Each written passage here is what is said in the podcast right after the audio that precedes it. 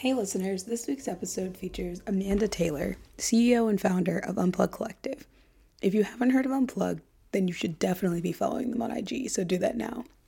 If you are already following, you know it's a platform for Black women and gender expansive people to share stories about mental health and body discrimination.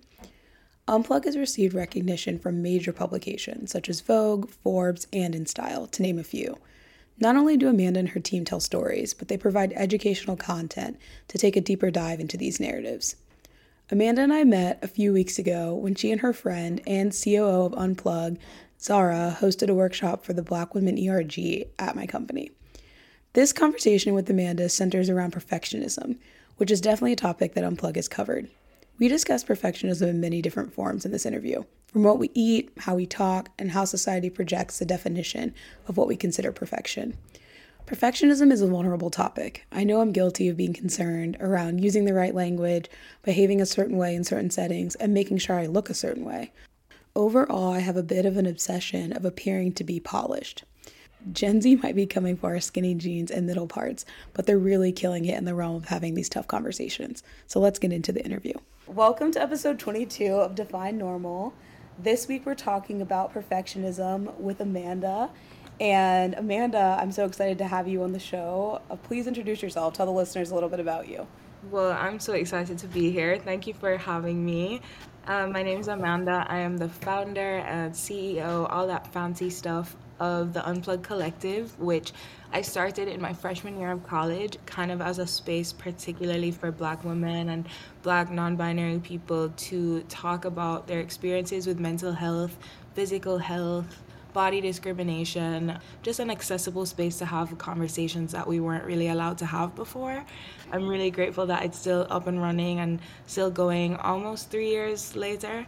Yeah, that's me.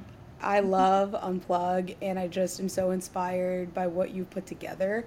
There are so many conversations that you're having, and as I'm scrolling through the Instagram page, that I wish I was having growing up, and now to be 28 years old almost and just diving into these conversations is so exciting. So, I know recently when we met, you gave a workshop at uh, my company about perfectionism and just all the things that we're working through. And honestly, so many women were inspired. I got so much good feedback from that. So I could not help myself. I selfishly had to grab you for a podcast episode.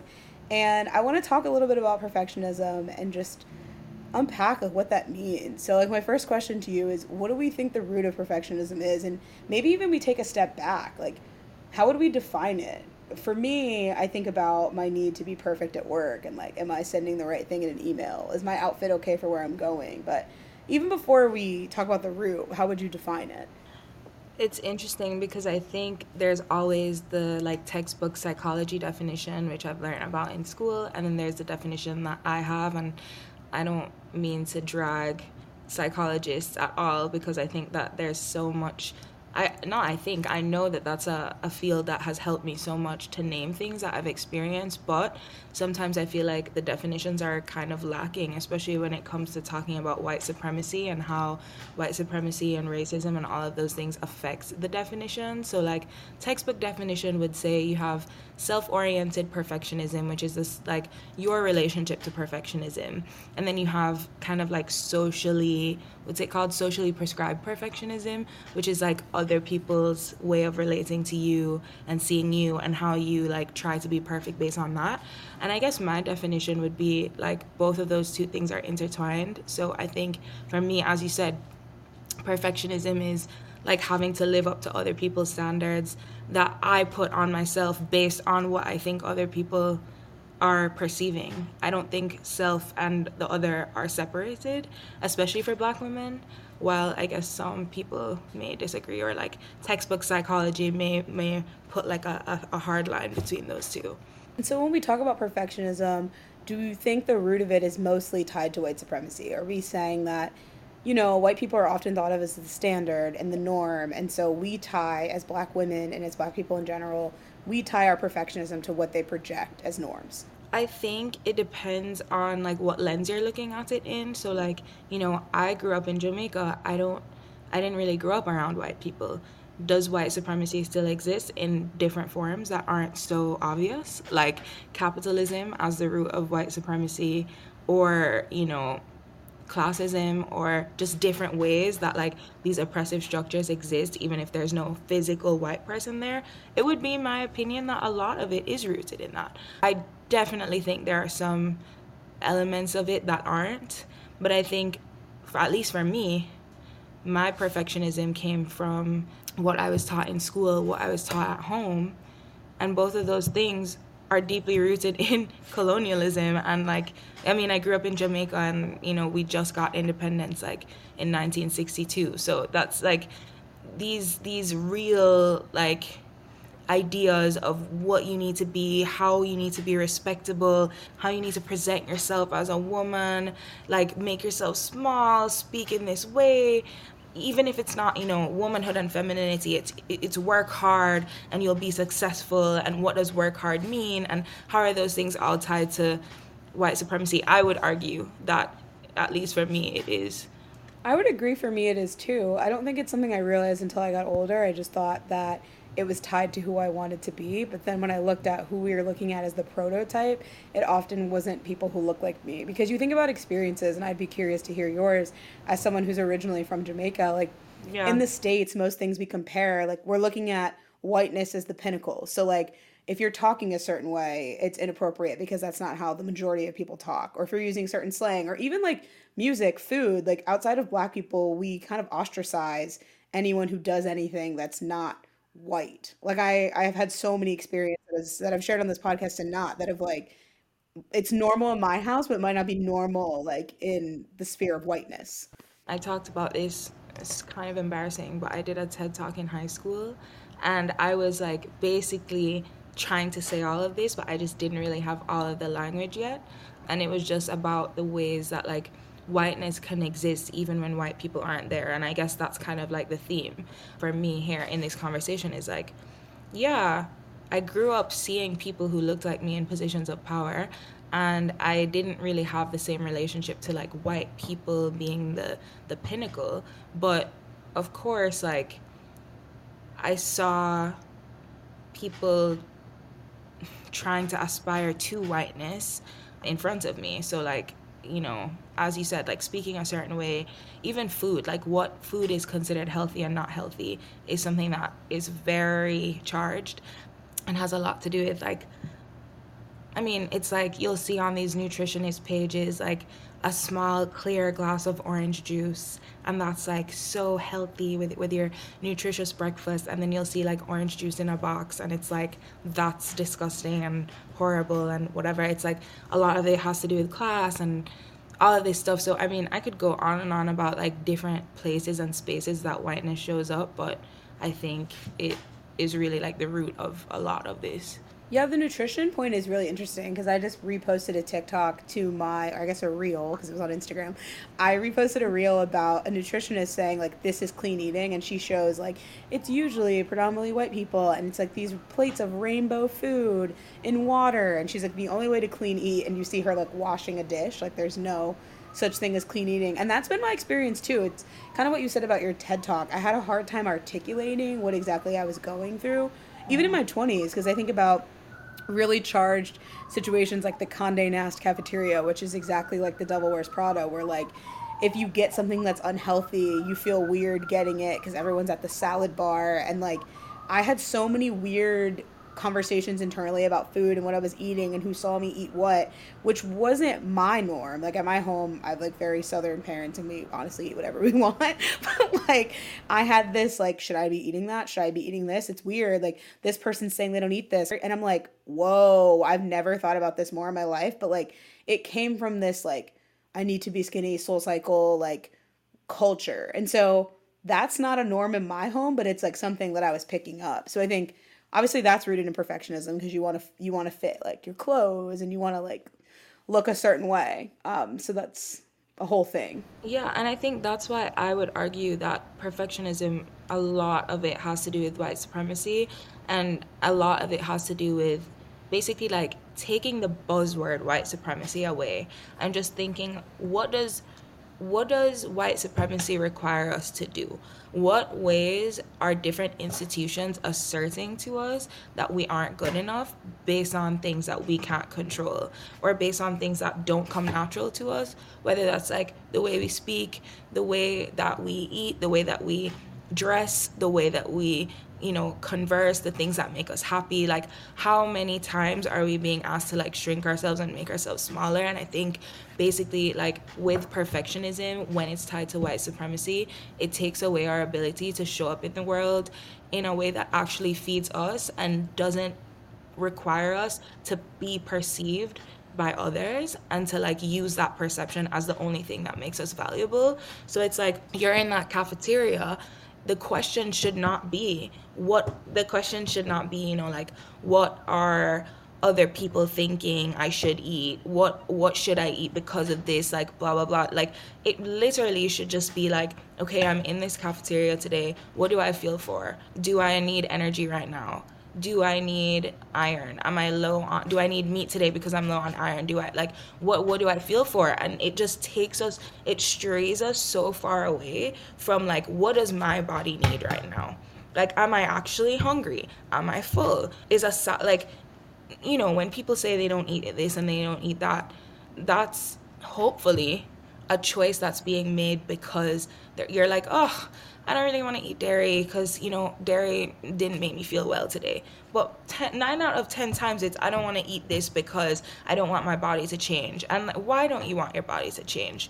Because of things that are completely external. And I think that's kind of what people miss in the whole, or not people, but sometimes like mainstream body positivity completely misses that because it's like, we're not, at least at Unplug, we're not aiming to make everyone love their bodies because that like puts so much pressure on the individual in a world that like treats people differently based on the bodies that they're in. What we're aiming for is people to be able to see their bodies as like whole beings that aren't just for other satisfaction but have like needs and actually our bodies like love us and like do so much to keep us alive. So like being in tune with that and not just like what others expect of our bodies is like so important but I think perfectionism really strays us away from being able to like be present in that, if that makes sense. Very, very abstract. No, it totally makes sense. It takes away your intuition. So the things that you would like I'd be in the cafeteria being like maybe I do want a salad today or like I'm really craving a sandwich or whatever for whatever reason like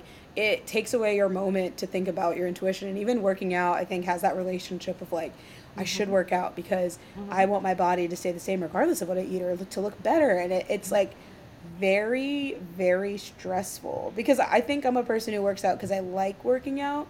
Mm-hmm. It's not really about aesthetics. It's like I just am grateful to be able to move my body and like not have chronic pain to be honest, because mm-hmm. um, that's something so many people live with. And so mm-hmm. I think the whole culture of you need to work out for this or like when you are losing weight or whatever your body's changing and people comment on it i think that's very like that makes me very uncomfortable but it feels uncomfortable to say a lot of the times. Because again we're celebrating perfectionism. We're not thinking about we're not intuitively thinking how that person feels. Are they sick?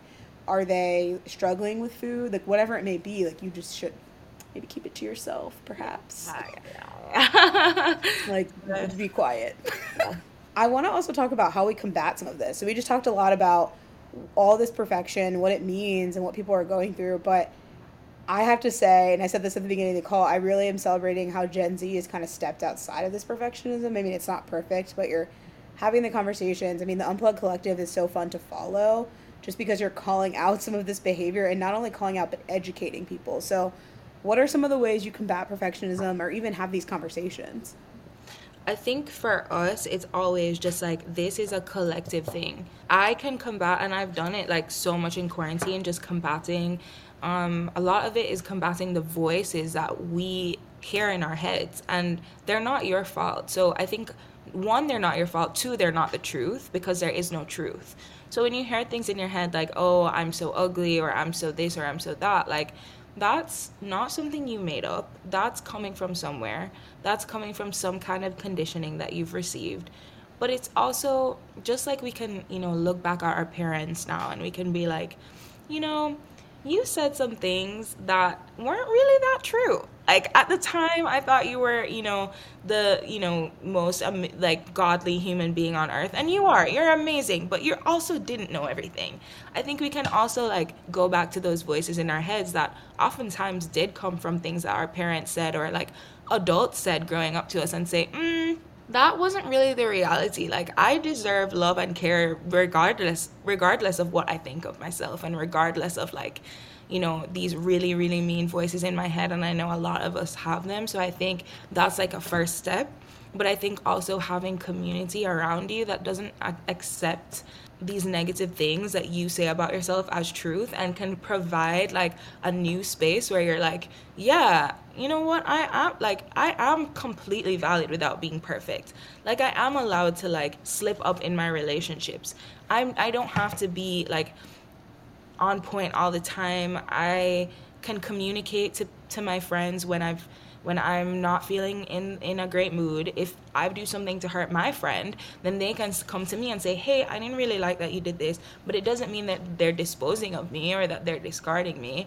And I think we live in a very like carceral society. Like, especially now, there's just so many ways that you can be disposed of like in an instant and that's not just like a joke that's not just like like of course like holding people accountable and having these necessary accountability pr- processes are extremely important. But i mean on like a carceral level like people can just be like jailed and and and that hasn't been like that's not new but this idea that like you are to be punished for bad behavior is a way that we're all kind of conditioned. And so i think like it's going to take collective conversation and conditioning to allow people to just like show up as they are and and and to be allowed to like make mistakes and to be allowed to basically like I, am even thinking of like black brunch and like what black brunch means um to to community. And it's like you know maybe we can show up in sweats one day to brunch. Like you know maybe maybe maybe maybe this sunday is an off day and then maybe next sunday will be on point. You know just like little little things like that where there's like all of these standards allowing space in your small communities to kind of like relieve yourself of some of those things or find slow small ways to like be imperfect whatever imperfect means to you I love that. And I love the example of our own community because I think oftentimes it becomes like it goes back. As we said, it's rooted in white supremacy, but like there are things in our own group without any white people around that we carry. So it's like, whether mm-hmm. it's having your nice outfits at brunch or just like at work, I realize there's a lot of perfectionism from black peers to like show up in a certain way. And I think mm-hmm. sometimes I feel really difficult about that because I'm like, I understand why you're saying that. You're not yeah. trying to be harmful. Yeah. You're saying in order to like get what you want or like to show up in a certain way you should act this way mm-hmm. but it can be mm-hmm. very damaging mm-hmm. because why like at the end of the day it's like why do i have to answer my emails this way why do i have to show up this way in meetings maybe my my way of acting actually adds something you know like yeah. you showing up yourself to conversations and like all the perspectives like you being from jamaica like me being from like mostly white ohio like yeah. if i acted like everyone else i think my perspective would be lost. So i think that's awesome. That's such a great point and i think it speaks to this idea that like question like what is truth? Like what is truth and what is reality? And like when people impose a truth onto you and say like you should show up this way because this is going to get you from point A to point B. It's very easy, especially growing up as a black person to be honest. Like there there are things that you're told. And they're and and they're like whether they're proverbs or just like thing you know I'm talking about. Like the way you're raised, it's like you shouldn't do this because this is exactly what's going to get you to this and this and this and it's like i think when we're at least for me when i'm in positions where there's some kind of authority being put onto me of like you need to do this because if you don't do this then this and this. I'm like very easy it's very easy for me to lose sight of my own truth. I'm like ah oh, like i get like shaken up and i'm like maybe they know more than i do. Because of my relationship to authority and because like you're supposed to speak when you're spoken to and all, all of these things. So when you're in like um situations where you have peers and people who are telling you like you should do this in order to do this really step back and be like mm, do i like really like flip the script and be like well that's your truth But like there are multiple truths. Like, do I actually have to do that? And like nine out of ten times, at least with Unplug, uh, we haven't done shit that is like the standard of what you're supposed to do, whether that's the fashion space, the journalism space, the wellness space nothing we've done has actually like if i went to journalism school they would tell me that i'm not doing anything right and like it's working for me and like it's just yeah i just think there there are multiple truths and i think your truth is also someone else's. You know what I mean? Like you saying like, "Oh, I want to show like there someone's truth is, you know, you show up to work looking a certain way, that's not going to get you the desired outcome. But your desired outcome might be different from theirs. And there might be someone else in that space who has the same desired outcome as you do, and you'll connect based on that, you know, uh, based on showing up authentically in the way that you want to. So, yeah, I think you're like on the, on the money with that example. I'm trying to be because I've I've had to unravel it, right? It's harmful. I think it's been harmful for me to come into spaces and I'm like, I should be dressed this way. I should say this. I should say that. And I sometimes after calls, I think we were on a call together and my coworker was like, "Oh my god, like Shelby showed up with a deck and I didn't." And you corrected yeah. her on the call and you were like, "Don't do that." Like yeah. it's cool that Shelby has a deck and you don't, but like it's really just this is a conversation. You don't have to like qualify and call out that you're not showing up perfectly. Mm-hmm. And I love that. And to be honest, since that call, I've been carrying that a bit. I had a call yesterday with my manager where I was like, I almost felt like I was being too honest because that's like a very on brand thing for me where I say everything that comes to yeah. my head. And I've been taught to like not do that because they're like, sometimes your opinions are like very jarring. Although I find them to be like what everyone else wants to say, but I yeah. just like spit it out. And so I was on a call with my manager and I said something really honest. And after the call, I was like, should I have said that? Like, why did I say that? And I ended up netting out at like I'm glad I said that because she knows where I really am, regardless of what happens. Like, this is what I think. This is the truth. This is my truth. And like, if it shakes out in a weird way, it is what it is. But like, and then I thought about it. I'm like, you didn't even say anything that crazy. You're just yeah. so obsessed with the optics of the right time to say things and the and how you said it and was it appropriate. And it's gonna take a lifetime of unlearning. I'm convinced. No, but that's that's the difficulty too of like this whole conversation is like how can we actually like unlearn these things when saying what you really want to say and showing up as you are? I'm not saying this is the case for you and the company that you work at but for a lot of people saying the wrong thing could get them like punished in re- in a real way. Like in in the world where we like literally have to live and be sustained off of money. And money is the thing that like is keeping your world going. Then i think a lot of people end up having to stay in places and spaces that like they can't really show up as they are. And i think what is difficult and where unplugged tr- tries to bring this conversation is like when you can't show up as you are and that's kind of like a lofty way of saying like you can't every single time you have emotions that are sitting on on the surface but can't actually be expelled they still linger. They don't actually go anywhere. So the problem is that like that can turn into things like joint pain. That can turn into things like adrenal fatigue which is like you you're so stressed out that you have a medical diagnosis of burnout because you no longer like can basic like your cortisol is like blown like all of these things like there are very real health outcomes when you are not when you're basically having to, to exist in a way where you don't get to express yourself. And people don't take that seriously. And people just think well you're conditioned especially as a woman to like show up and whatever and we all do it. So then why does it have any real it doesn't have any real outcomes? But like stress is tied to literally almost every illness. So I just wish it was taken more seriously and I'm glad that we're having this conversation because as I said, like it, it can really affect people in ways they may not be aware of or in ways that like you step into a doctor's office, they may not make that connection for you. And there's reasons for that as well. Right, that you're hiding in plain sight. Like people don't realize how much of that takes mm-hmm. a toll on you to think about your every move and, and process it like through a filter.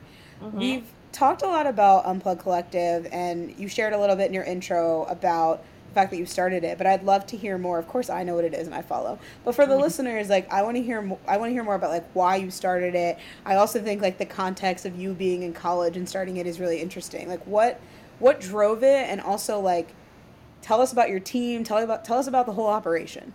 Yes. Um, so I got to college. I go to an Ivy League in New York City. Like this was everything that was on my vision board since I was like 12. And I think when you spend a long time wanting, it can be really jarring to get to somewhere and it's not this perfect world and you're like what's happening? And i think especially because social media was in full swing at the time i mean still is. This is new york so everyone's posting that they're in soho and doing this and doing that. And then i would like walk around and i would see people looking so sad and i would just be like where's the disconnect? Like why does this place feel so dead? Um, what's going on? And of course that wasn't everyone's experience but at least for me i started having like really really high levels of anxiety.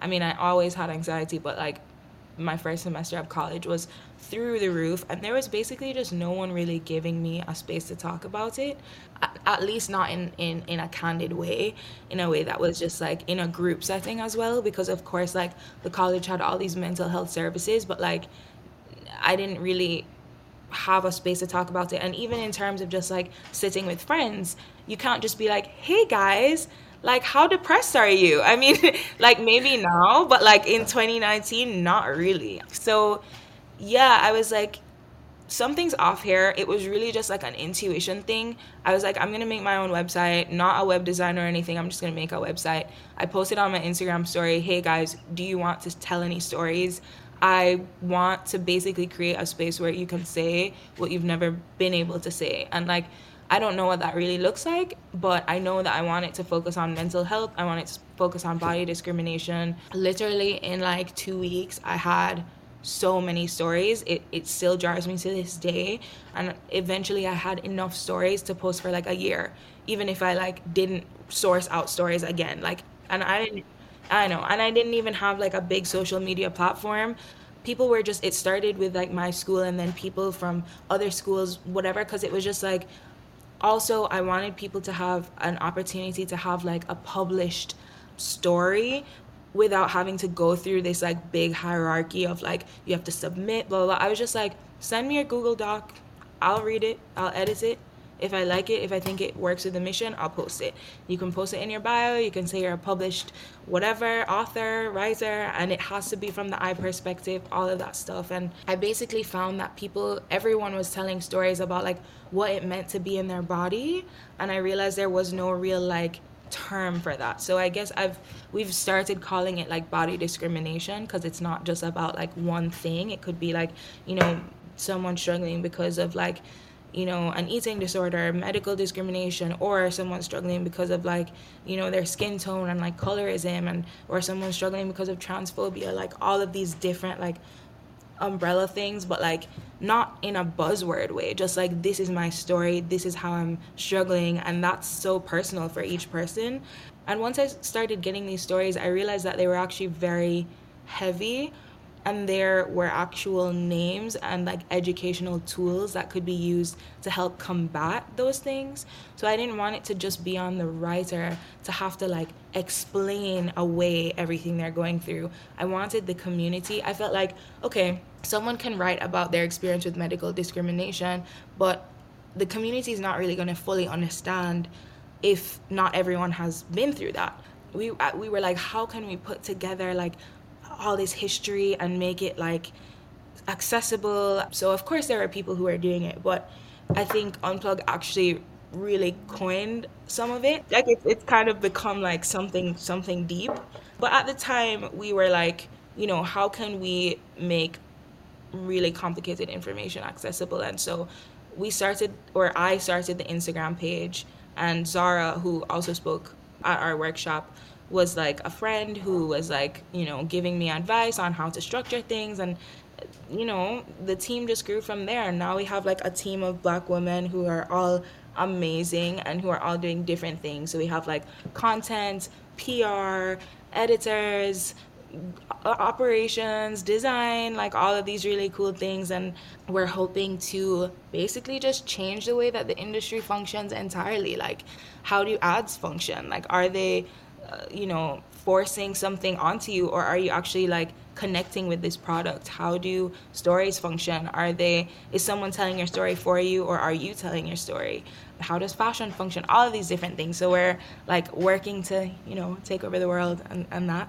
And i'm really really happy. Like honestly it's cra- it's it's wild how something that was just like literally in my brain to see it like become something that's so much bigger than me is like so jarring but like actually very very amazing because I needed I I needed it. Like I really did. And like I still do. And so to have like so many people on the team like supporting it and like expanding the mission is like it's just it's so amazing. It's so impressive and honestly so many people needed it. I didn't know the story of it just being originally stories that people were writing in and I think that goes to show how much we've all internalized and like if you put pen to paper it's like no this is my experience. And that's been my favorite part about reading it to be honest. Like they're all very candid but then you do follow up with like here's some history here's some infographics like just kind of breaking it all down for everyone. Because i think people do get a little caught up and even starting this podcast this was like a insecurity of mine.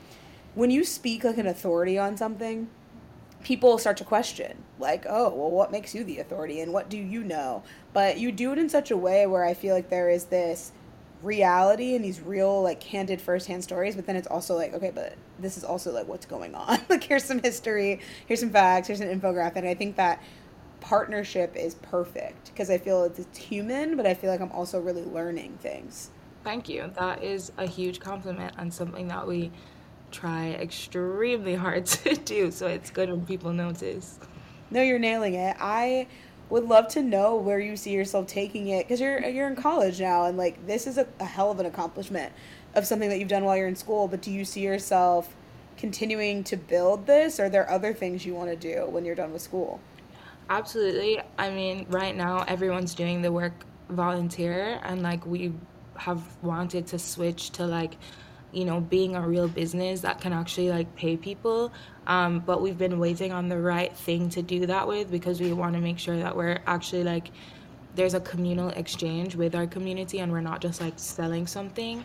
Um, but we are doing two really cool things soon which is one we're doing a print magazine um, which is just going to be so cool i think to have people like physically hold this content in their hands and be able to like instead of the front cover saying like five ways to lose weight. It'll say like five ways to you know repair your relationship with food or something like that. And like having like the real visual representation especially of like plus size models in people's hands I think especially after a pandemic where like everything has been digital is going to be really really nice.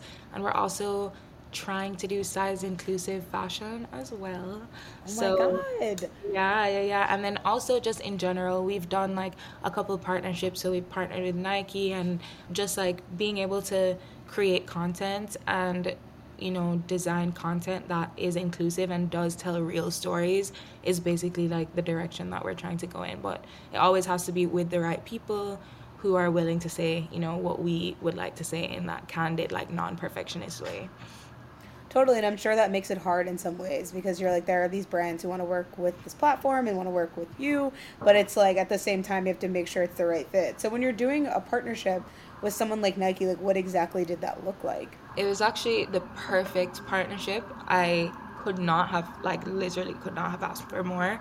So basically they like asked us who the models we'd like to work with are and that was really great because we got to like set the standard like these are the people you need to use in this campaign. And we source from our community. So it's really cool. It's just kind of like we have a lot of people on the instagram. Like we really do see it as a community. A lot of people who swipe up a lot or like comment a lot or who like we've even had like we even have a group chat of like plus size models who like are all really close and found each other through Unplugs community. Um, and so whenever we have like a brand come to us or nike come to us we said okay we want to use these models. One two we they were like okay let's interview you. So like they interviewed zara and i who like we tend to stay behind the scenes especially when it comes to like representation. Whenever we have the opportunity to like put people in campaigns who literally just have never been like who have never been in certain campaigns and we like put them in. But at the end of the day zara and i know exactly what it is that unplug stands for. So while they the models we had were the physical representation we got to set the standard for like this is exactly what we want the campaign to say. So we spoke a lot about like intuitive movement and intuitive eating with nike. And so like they put our words under like the pictures of the models and kind of got to have that like collective experience. And it wasn't just like one face but like this whole kind of like ecosystem. And we got to also create content at home. So yeah i mean a, a lot of different elements but i i loved it that's so cool especially that a brand like nike is taking on those kind of conversations where we're talking about things like intuitive eating and like moving because you want to, not because you hate your body and it's punishment. Yeah. And when we see big brands take things like that on, they are the example. I mean, Nike's one of the biggest brands in the world, not even just yeah. the US. Yeah. So when they are taking that on, I think other people will too, which I think is amazing. And that kind of leads me into another question surrounding like perfectionism when it comes to body image. You brought up these plus size models that have found each other through the unplug, which I think is so cool. And I'm seeing more and more representation in campaigns every day. Like it's mind boggling because if you even look at 10 years ago when I first made an Instagram, I didn't even know the term plus size model. Yeah. And I'm seeing models that don't even, you know, of course, there's like beautiful Ashley Graham who's like tall, but like kind of has like a flat stomach. But now we're seeing like noticeably a plus size. Like I am not the quote unquote ideal body type looking fabulous. Mm-hmm. But how of like that, how is that conversation going? Like, when you address it on Unplugged, and we're talking about body image when it comes to perfectionism, like what are the main things you're reminding the audience, and kind of what is the rhetoric around that? Oh, that's a really good question. I think for us, there is no ideal body, and that's like super important because I think that even like there's just something about the way that the world functions right now that like tries to hold onto or grab onto something that's standard and something that's perfect. And i don't think it's something. I think it's like historically i think there's a lot of reasons. But i think it's really easy especially in the plus size model world to be like well this is a new standard. It's the like hourglass figure. And that's the plus size standard. And then we need to like aspire to that. And i think i don't even think I mean, my opinion is that like they should just be models. And I think that a model is just someone who is literally like wearing the clothes that you're like putting the product in. I don't think it should be someone who is like quote unquote more beautiful or like more attractive. And so I guess that's that's the way that we try to approach it is like every body is valid and there's like a person in there and there's like a person who's deserving of care and that's why you should take care of yourself not because you're you're, you're a bad bitch not because like you have an hourglass figure. Like you should you should take care of yourself or use this product or be a model of this or be a model of that because like you matter and so do the people around you. Has Unplug changed how you use your own social media? I think having all this no, this new insight has made it more fun to post. I'm not gonna lie, because it used to be like, well, I can't post this because I don't look good in this, or my arm looks big in this. But now I kind of just, I feel like, especially in quarantine, I, I tweeted once like I'm using my Instagram like a Finsta. Like I don't really care anymore. so has it changed now that you've let some of that go and you're educating the masses about it? Do you ch- use your own social media in a different way? I'm trying. I'm trying. Um, it used to be a lot more perfection, and, when it comes to perfectionism, I am like classic perfectionist. So you know, like I'm. This is not something that, as you said, like I'm authority on, and like I know more, and everyone else needs to follow suit. Like I am such a perfectionist to the point where it is grueling. And the only thing that has ever blown up or like done not the only thing but like it's interesting because unplug is the only thing i've ever done where i didn't have a perfectionist attitude towards it. Because there was nothing I, I was creating something new. There was nothing to compare it to. But like i'm a musician. I play guitar. If it's not perfect i'm not gonna do it. I'm not gonna post it. I'm not gonna sing it. Even on the unplugged page like I will sit down and look at a graphic for seven hours before posting it. Like perfectionism is is unfortunately something I really, really, really struggle with.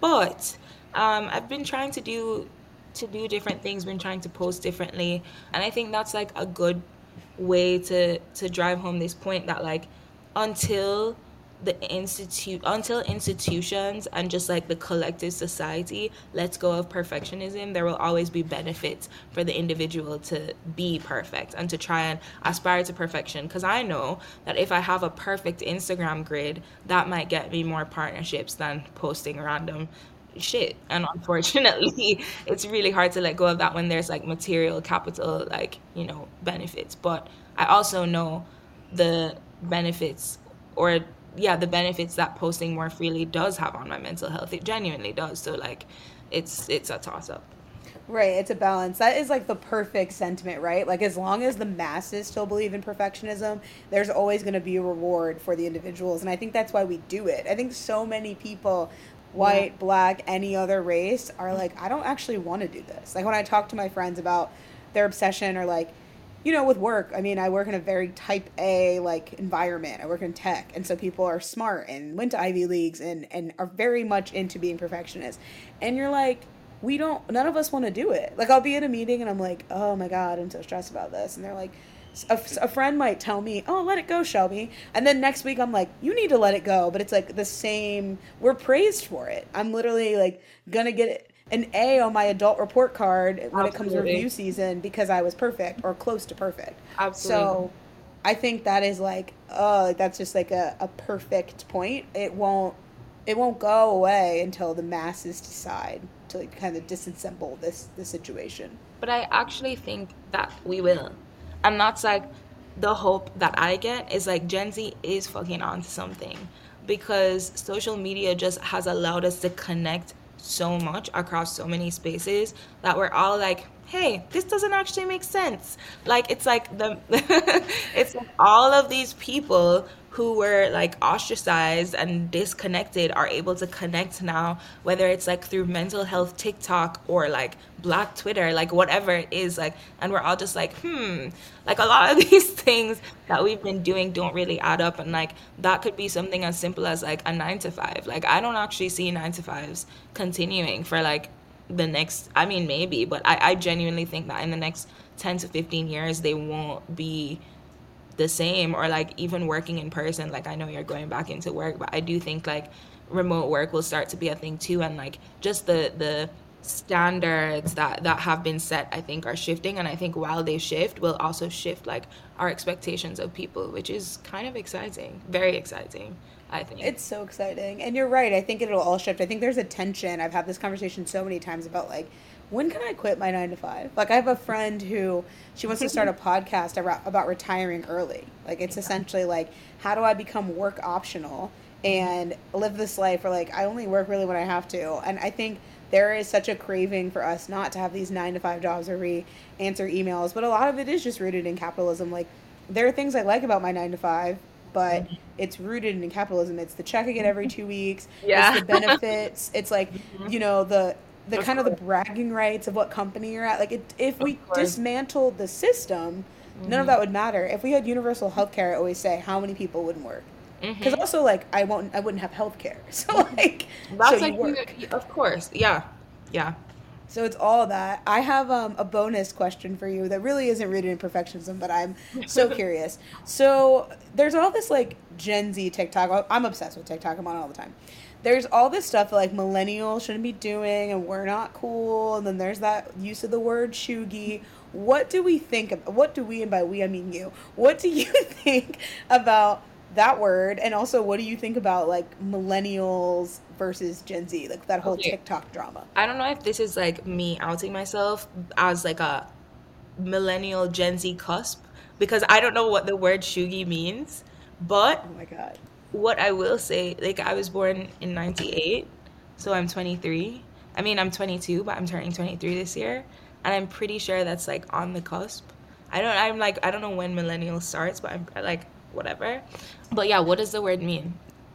Cheugy means essentially like anything that's like cheesy that millennials do. It's like kind of like not cool uh, and so for example like something that would be cheugy in people's houses where they have those like live laugh love decorations oh or like which I mean, as a millennial, I personally hate, but that's just like not my, it's not my thing. It's not my thing.